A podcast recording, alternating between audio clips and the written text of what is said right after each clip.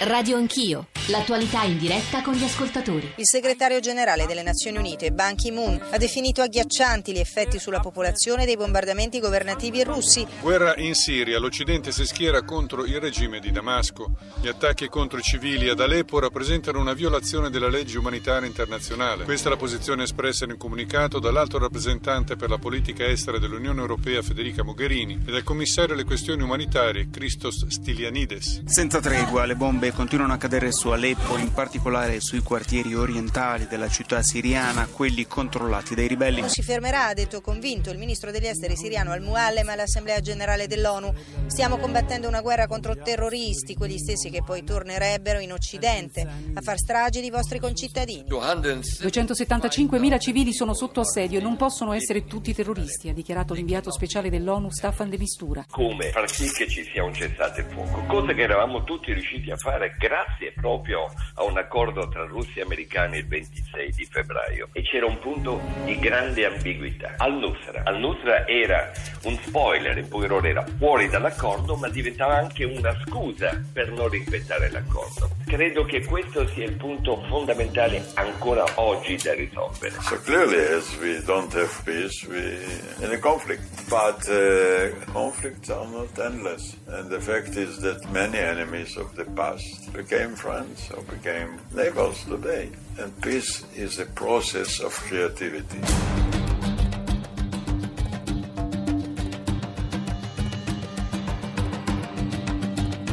La nostra copertina sono le 8.37, buongiorno a Giorgio Zanchini e benvenuti all'ascolto di Radio Anch'io. La nostra copertina stamane si è chiusa con le parole di Simon Peres, l'ex primo ministro, l'ex presidente israeliano, lo sapete, è morto poche ore fa a Tel Aviv. L'avevamo incontrato qualche mese fa nella sua fondazione a Jaffa e ricordo che ci aveva parlato di guerra e pace, eh, ha detto la guerra è una barbarie del Novecento, ce la getteremo alle spalle, si può essere grandi senza guerra, è quel passaggio che avete appena ascoltato, insisteva sulla necessità di essere creativi per arrivare alla pace. Sono parole che stamane, in questi giorni, in queste settimane, forse in questi anni sembrano non solo utopistiche ma quasi ingenue perché noi stamane rifletteremo sulla guerra in Siria, sull'assedio di Aleppo e accanto alle parole di Perez eh, non si possono ricordare eh, quelle es- risuonate alle Nazioni Unite solo eh, pochi giorni fa. La barbarie ha trionfato, Aleppo come Sarajevo, Aleppo come Srebrenica,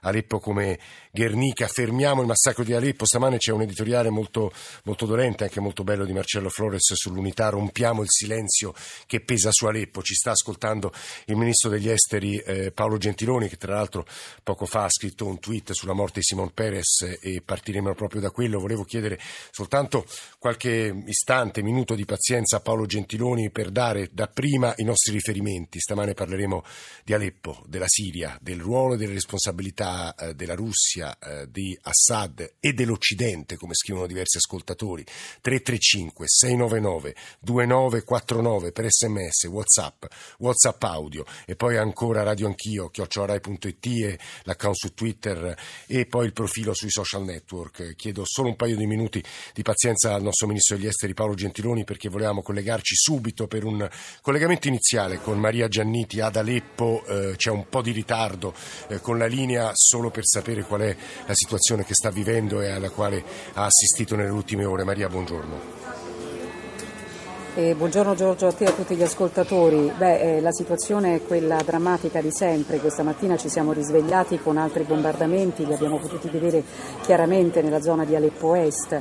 Eh, ieri sera abbiamo sentito i caccia volare sopra le nostre teste e abbiamo visto gli effetti delle bombe. Stamattina lo stesso copione. Durante la notte anche ehm, abbiamo sentito molti colpi di artiglieria. Ieri poi è stata una giornata particolare perché la battaglia infuriava nei vicoli della città vecchia vecchia, il vecchio mercato, quella perla eh, che purtroppo ormai non esiste più, come puoi immaginare, eh, di Aleppo. Eh, ci siamo anche avvicinati con il collega Massimiliano Savino, siamo arrivati proprio a ridosso della città vecchia, ma oltre un certo punto non siamo potuti andare in quanto i militari siriani, vorrei ricordare che noi ci troviamo nella zona ehm, controllata dalle forze governative, un terzo della città è nelle mani delle forze governative e qui vivono quasi due milioni di persone, mentre i due terzi di Aleppo sono invece eh, in mano alle forze ribelli e sappiamo che ci sono rimasti circa 275 mila eh, persone. Dicevo, eh, ci siamo avvicinati ma non abbiamo potuto inoltrarci perché la battaglia era in corso, sentivamo anche i colpi di cecchini. Ecco, questa è la quotidianità ad Aleppo. È comunque importante venire qui per poter testimoniare eh, con, nos- con la nostra voce, con il nostro racconto, quello che noi vediamo proprio in prima persona, quanto sta accadendo. Ovviamente non possiamo entrare nella zona eh, dove ci sono le forze ribelli, dove infuriano i combattimenti, però anche da qui possiamo quasi toccare con mano che cosa vuol dire eh, questa guerra, che cosa vogliono dire questi quattro anni di guerra, perché ricordiamo che appunto qui il conflitto è cominciato nel 2012. Giorgio. Con Maria Gianniti, da Maria Gianniti torneremo tra pochi minuti. Io volevo salutare il nostro ministro degli esteri Paolo Gentiloni. Ministro, benvenuto buongiorno. e buongiorno. Buongiorno a lei. Buongiorno. Prima di toccare il tema eh, Aleppo, Siria, eh, credo che lei abbia, come devo dire, tutti i leader internazionali in questi minuti, anche forse desiderio di ricordare una figura come Simon Peres. Ministro. Ah, eh, Simon Peres naturalmente è la, la storia di Israele. Da, da da, da, da, giovane immigrato fino a anziano presidente, premio Nobel, simbolo eh, di quel paese. Io eh, voglio solo ricordare eh, quanto Shimon Peres si sia battuto negli ultimi 30 eh, anni della sua vita eh, per una soluzione politica del conflitto tra israeliani e palestinesi e in particolare per la soluzione dei due stati. E credo che eh, oltre a rendere omaggio alla sua figura sia molto importante oggi dire che non c'è un'alternativa a quella soluzione, perché credo che la sua saggezza sia stata in questi anni in cui la soluzione dei due Stati è andata perdendo la, la, la sua forza, molti non ci credono più in Israele nella comunità internazionale io credo che senza la soluzione dei due Stati non avremo un singolo Stato in pace, avremo una guerra. Eh, Paolo Gentiloni, eh, le citavo poco fa il, eh, l'editoriale di Marcello Flores, le leggo alcune righe. Alle Nazioni Unite l'ambasciatrice americana Power ha parlato di barbarie per i bombardamenti del governo siriano su Aleppo con l'aiuto della Russia e dell'Iran. L'inviato speciale Staffan de Mistura ha parlato di nuovo livello di orrore. Sappiamo che anche le milizie anti-Assad si sono rese responsabili di crimini di guerra. Le crude statistiche ci dicono che la metà delle persone uccise sono bambini, che vengono usate bombe al fosforo, che oltre 250.000 persone sono intrappolate nella parte parte orientale di Aleppo, come ci diceva poco fa, tra l'altro Maria Gianniti, è a rischio di sterminio se la Russia non ordina ad Assad di accettare il cessate il fuoco. E le domande, cosa possiamo fare? Cosa può fare il governo e il Parlamento italiano? Cosa le tante ONG che si occupano di diritti umani? Ministro Gentiloni. Ah, io credo che in questo momento eh, la cosa da fare sia cercare un estremo tentativo di, di, di rimettere eh, un po' in, eh, in fila il discorso con i russi e provare a eh, riprendere quella, quella, idea di, eh, di, tregua che con i russi era stata negoziata tre settimane fa. Ehm, bisogna dire che i russi non hanno eh, mantenuto l'impegno che sembrava eh, possibile appunto all'inizio di settembre e che l'intervento russo che Devo dire, noi italiani eh, un anno fa è cominciato l'intervento russo, avevamo visto come un possibile rimedio ai problemi della Siria, perché eh, parliamoci chiaro, non è che eh, sappiamo tutti che Assad non rinuncerà spontaneamente eh, al potere sì. e che il suo potere ha significato in questi anni eh, la perdita della vita per eh, centinaia di migliaia di siriani quello che sta accadendo a Aleppo è che c'è una zona appunto con 300.000 abitanti nella quale ci sono forse 15.000 combattenti delle forze di opposizione che viene martellata ormai da settimane e settimane, ma non puoi distruggere eh, una zona di una città con 300.000 persone. Non si capisce neanche quale sia l'obiettivo tranne la barbarie, perché non stanno combattendo contro eh, dei militari, stanno combattendo contro una città. Quindi la Russia è la leva in, da usare per mettere fine a questo, eh, a questo comportamento di Assad. Eh, Ministro, Ci posso... si era sì. arrivati molto vicini. Eh, a New York ne abbiamo avuto discussioni di ore e ore con eh, con la Russia. Eh, alla fine eh, il tavolo è saltato, io ancora mi auguro che riprenda perché purtroppo una soluzione militare non è alla nostra portata in questo momento. E questo è il punto. L'ultima, l'ultima, questione, Ministro Gentiloni, un po' di ascoltatori ci dicono, però ricordate al Ministro che sono stati gli americani a rompere la tregua bombardando forse per errore le truppe siriane e poi sul ruolo della Russia, ieri eh, lei lo sa meglio di me, c'erano diversi editoriali, mi riferisco a un editoriale del Foglio in cui si scrive che ad Aleppo la Russia ha scelto di applicare il modello Grozny, cioè sentono la vittoria vicina, le truppe di Assad a questo punto non si fermeranno mai e eh, Javad Abu Atab stamane in un'intervista, Javad Abu Atab è il capo del governo siriano ad interim, dice in sostanza eh, che la licenza di uccidere se non si interviene viene percepita da siriani, Hezbollah e russi e in sostanza vanno avanti, Ministro Gentiloni. Naturalmente c'è questo rischio, ma io voglio dire una cosa molto chiara ai nostri eh, partner della Russia cosa portano a casa con questo atteggiamento? Perché la Russia ha scommesso sulla presenza in Siria da una parte per difendere le proprie basi militari e dall'altra per recuperare in Medio Oriente e forse addirittura a livello globale un ruolo da grande potenza. Il tavolo simbolicamente presieduto da Russia e Stati Uniti sulla Siria è, tra virgolette, un grande successo per Vladimir Putin dal punto di vista politico loro perderanno tutto questo. Se continua questo atteggiamento della Russia in Siria e ad Aleppo, non ci sarà più questo ruolo internazionale. La Russia tornerà ad essere completamente isolata e si metterà contro l'intera comunità sunnita, che peraltro ha nelle regioni eh, della, della, dell'Asia centrale, della stessa Russia, una presenza molto molto forte. Quindi io ancora mi auguro che prevalga il buonsenso da parte russa e che la Russia collabori a far smettere eh, Bashar al-Assad nel suo atteggiamento di massacrare il suo popolo. Se non lo farà, io credo che sarà inevitabile una rottura drammatica a livello diplomatico internazionale, salteranno tutti questi tavoli negoziali con la Russia, la Russia tornerà ad essere isolata e tutto questo per assecondare un dittatore nella via del declino? Io continuo a sperare che sia possibile riprendere quel filo del negoziato. Parole significative, se posso aggiungere un giudizio personale, importanti, quelle del Ministro degli Esteri Paolo Gentiloni stamane da noi a Radio Anch'io, lo ringraziamo per questa apertura di trasmissione, parole che sono state ascoltate 335 699 2949 per i vostri messaggi, per i vostri sms, per i vostri whatsapp e whatsapp audio, eh, arrivano messaggi di ascoltatori che eh, ci invitano a non fare una trasmissione di propaganda americana, voi sapete che eh, evitiamo sempre di essere smettere di guardare soltanto con gli occhi di una parte sola, avremo le voci più diverse stamane, avremo voci eh, di esperti di Russia che non dico che incarnino o rappresentino il punto di vista di Vladimir Putin, ma eh, che insomma cercheranno di spiegarci quel punto di vista. Cercheremo di farvi ascoltare voci da Aleppo. Prima di tornare ad Aleppo da Maria Gianniti, eh, Marina Calculi, buongiorno e benvenuta.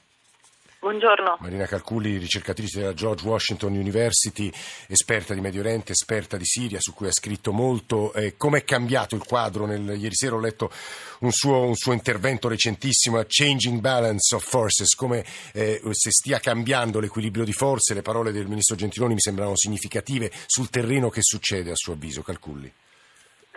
Ma io credo che in questo momento ci sia più una, una sorta di stagnazione ehm, degli interessi di tutti in attesa anche delle elezioni eh, presidenziali americane, nel senso che mh, tutti gli attori sul campo, e sto parlando chiaramente da una parte del regime di Assad, eh, dei suoi alleati, l'Iran, Hezbollah e la, e la Russia, ma anche poi eh, di chi sta dall'altro lato, quindi l'opposizione e tutte le potenze regionali che sostengono l'opposizione, quindi la Turchia, gli stati del Golfo, stanno aspettando esattamente che qualcosa cambi a Washington e che ci sia una nuova linea da, da parte di Washington. Questo perché? Perché quello che diceva il ministro Gentiloni è molto importante, cioè se la Russia continua così ehm, ci sarà una rottura diplomatica a livello internazionale, però è anche vero che quello che è successo finora in Siria, cioè questi cinque anni di guerra, sì. sono stati anche una, una, una storia di um, linee rosse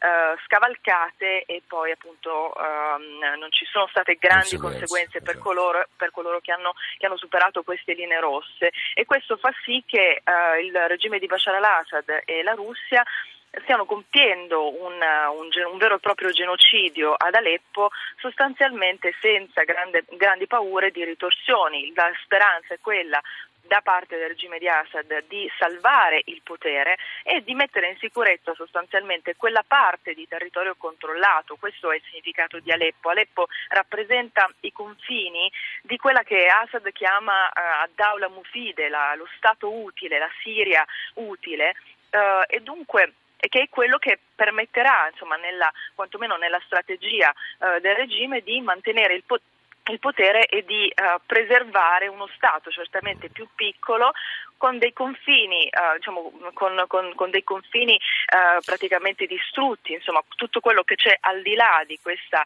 di questa, dei, dei territori governativi deve essere devastato, distrutto simbolicamente e eh, praticamente eh, un, un, territorio debole dal, dal, punto di vista politico e quindi meno minaccioso. Calcoli, torneremo da lei tra pochissimo, volevamo andare di nuovo a, ad Aleppo da Maria Genetti, da Massimiliano Savino, perché Maria credo che vedere poi le cose con gli occhi sul terreno è appunto altra esperienza, tu hai raccontato in questi anni anche Damasco, Homs, come si è evoluta la guerra in Siria e credo, insomma hai ascoltato le parole di Paolo Gentiloni, eh, la sensazione che però le truppe di Assad eh, eh, supportate dai bombardamenti russi stiano avanzando, almeno questo leggiamo sulle agenzie, sui giornali e dalle tue corrispondenze. Maria.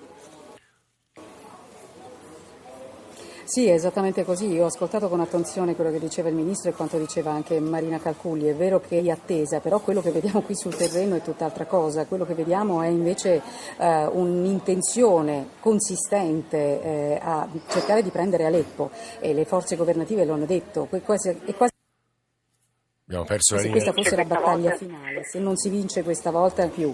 E quindi l'intenzione è proprio la, di andare avanti la riconquista di tutta quanta Stiamo, la città stavamo ascoltando, stavamo ascoltando la voce di Maria Giannitti che ci stava dicendo che la sensazione è quella della battaglia finale. I nostri ascoltatori ci stanno invitando a riflettere molto sulle responsabilità russe, le responsabilità americane. E c'è un rimando a un articolo che vale la pena di leggere stamane sul pacifismo e le responsabilità degli americani per non essere intervenuti, per non essere intervenuti quando furono varcate certe linee rosse. Un articolo di Adriano Sofri sul foglio. Maria, credo abbiamo ripristinato la linea e il collegamento sì. con te. Maria, scusami.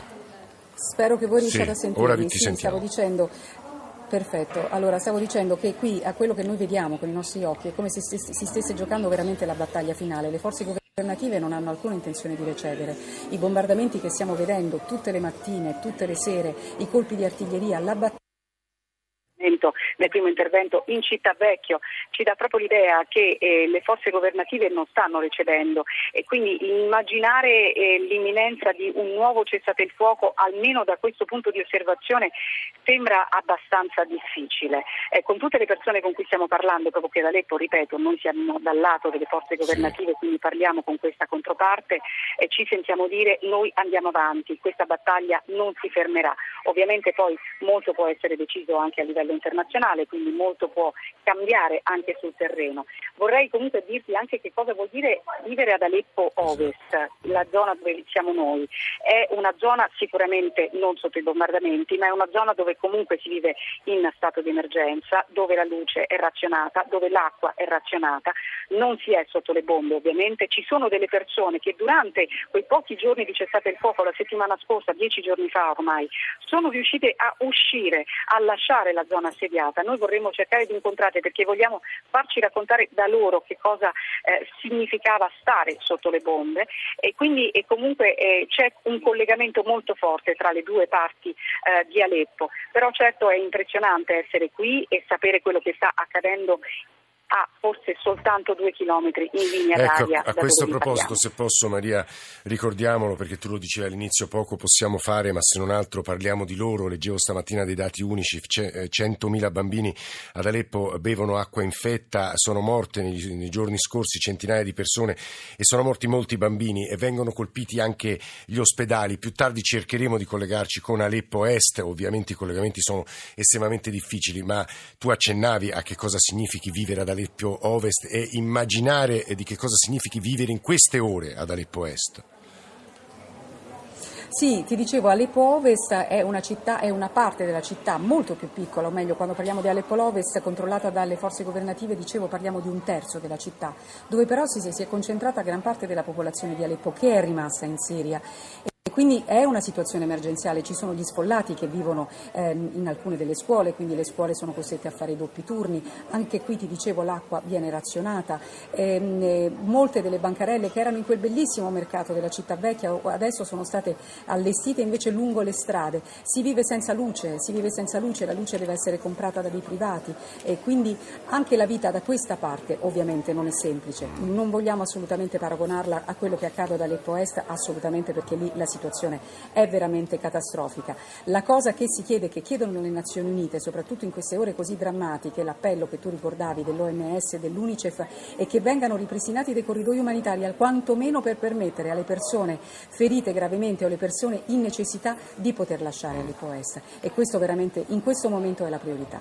Maria Gianniti e Massimiliano Savino, grazie per la vostra corrispondenza da Aleppo. Un minuto in chiusura, Marina Calculi resterà con noi. Eh, Marina Calculi, ci può essere anche un cinico calcolo, conviene lasciare Assad al suo posto e quindi per la cosiddetta coalizione occidentale eh, far sì che questa battaglia si concluda il prima possibile. Calculi, esiste questo calcolo secondo lei nelle cancellerie occidentali? Pochi secondi.